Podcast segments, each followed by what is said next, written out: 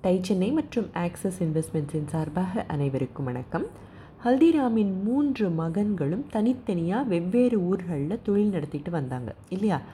பெரிய மகன் மூல்சந்தின் மகன் சிவ்கிஷன் ராமேஸ்வர்லால் கூட அதாவது தன்னுடைய சித்தப்பாவோட கொல்கத்தாவில் தொழிலை கவனிச்சிட்டு இருந்தார் இந்த நேரத்தில் குடும்பத்தில் ஒரு விஷயம் நடந்திருக்கு. மூல்சந்தோட மகள் சரஸ்வதி தேவி அதாவது சிவ்கிஷனோட தங்க ஹல்திராம் குடும்பத்தில் மட்டும் இல்லை அவங்க சமூகத்திலையும் பெண்கள் தொழிலுக்கு வர பழக்கம் இல்லாமல் தான் இருந்திருக்கு. சின்ன வயசுலேயே திருமணமும் செஞ்சு கொடுத்துட்டாங்க. அதாவது சரஸ்வதி தேவியோட பதிமூணாவது வயசில் பன்ஷிலால் அப்படிங்கிறவருக்கு திருமணம் செஞ்சு கொடுத்துருக்காங்க. பன்ஷிலால் ஒரு கடின உழைப்பாளி. கோதுமை மாவு வியாபாரம் செஞ்சிட்ருந்தார் ஓரளவு சுமாரான வருமானம் பெருசாக சொல்லிக்கிற அளவுக்கெல்லாம் வருமானம் இருக்கலை. சரஸ்வதி தேவிக்கு தானும் தன்னோட கணவரும் ஃபேமிலி பிஸ்னஸில் ஈடுபடணும் அப்படிங்கிற ஆசை இருந்திருக்கு. தாத்தாவான ஹல்திராம் கிட்ட தனக்கும் தன் கணவருக்கும் ஒரு தொழிலை தொடங்கி தருமாறு கேட்டிருக்காங்க. ஏன்னா பிகானேரில் இருக்கிற தொழிலாக இருந்தாலும் சரி கொல்கத்தாவில் இருக்கிற தொழிலாக இருந்தாலும் சரி ஏற்கனவே பார்த்துக்க எல்லாரும் இருந்தாங்களே. அதனால் நாக்பூரில் இன்னொரு கடையை திறக்கலான்னு முடிவு செஞ்சாங்க. எல்லா ஊரையும் விட்டுட்டு நாக்பூரில் கடையை திறக்க காரணம் என்னென்னா ஸ்பெசிஃபிக்காக எந்த காரணமும் இருக்கலை. குடும்பத்தினரோ தெரிஞ்ச நண்பர்களோ யாரும் அங்கே இல்லை. சரஸ்வதி தேவிக்கு அங்கே போகணும்னு ஒரு விருப்பம் இருந்திருக்கணும் போல இருக்குது ஹல்திராம் என்ன செஞ்சார்?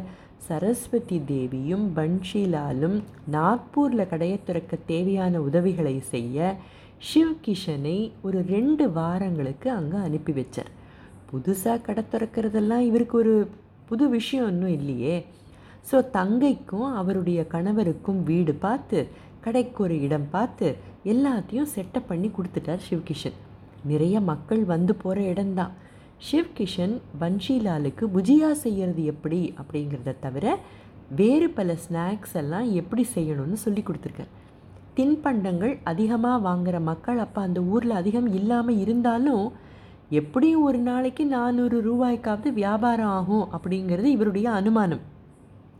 எல்லாத்தையும் அழகாக ஏற்பாடு செஞ்சு கொடுத்துட்டு சிவ்கிஷன் கொல்கத்தாவுக்கு திரும்பி வந்துட்டார். ஆறு மாதங்கள் தொழிலை சரியாக நடத்த முடியலை அப்படின்னு உதவி கேட்டு சரஸ்வதி தேவியும் பன்ஷிலாலும் செய்தி அனுப்பியிருக்காங்க. புஜியா செய்கிறது எப்படின்னு வேணால் சிவ்கிஷன் சொல்லி கொடுத்தார். ஆனால் இவங்க ரெண்டு பேருக்கும் தொழில் நடத்தின அனுபவமே இல்லையே. வாடிக்கையாளர்களை எப்படி வர வைக்கிறதுங்கிற யுக்தி இவங்களுக்கு தெரியலை. எதிர்பார்த்ததில் பத்து சதவிகித வருமானம் கூட வரல. புஜியாவை செஞ்சு வச்சுக்கிட்டு இவங்க ரெண்டு பேரும் வாடிக்கையாளர்கள் தாங்களே வருவாங்கன்னு கடையை திறந்து வச்சுட்டு காத்துட்டு இருந்திருக்காங்க. இவங்களோ ஊருக்கு புதுசு. நம்பி வாங்க வர அளவுக்கு இவங்க யார் கூடவும் பழகவே இல்லை. அவசரமாக உதவி தேவைன்னு கேட்டப்ப அங்கே போனவர் சிவ்கிஷன் தான். இந்த முறை உடனடியாக திரும்பி வர முடியாதுன்னு புரிஞ்சுக்கிட்டு தன்னோட குடும்பத்தையும் கூட கூட்டிகிட்டு போயிருக்கார். இதுக்கு இடையில் கொல்கத்தாவில் ராமேஸ்வர்லால் கூட தானே இவர் இருந்திருக்கார்? அங்கேயும் குடும்பத்தில் ஏதோ பிளவை ஏற்பட்டிருக்கு. நாக்பூருக்கு போகிற சந்தர்ப்பத்தை இதனால் தானே உருவாக்கிக்கிட்டார்னு ஒரு சாரார் கூட சொல்லுவாங்க.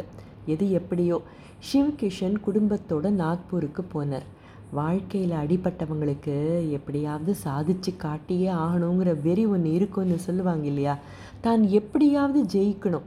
அதனால் இந்த நாக்பூர் கடையை நடத்தியே தீரணுங்கிற தீர்மானம் இவர்கிட்ட நிறையவே இருந்தது.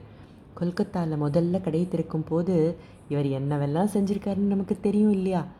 ஆனால் இங்கே நாக்பூரில் அவர் வேறு ஒரு அப்ரோச்சை கடைபிடித்தார்.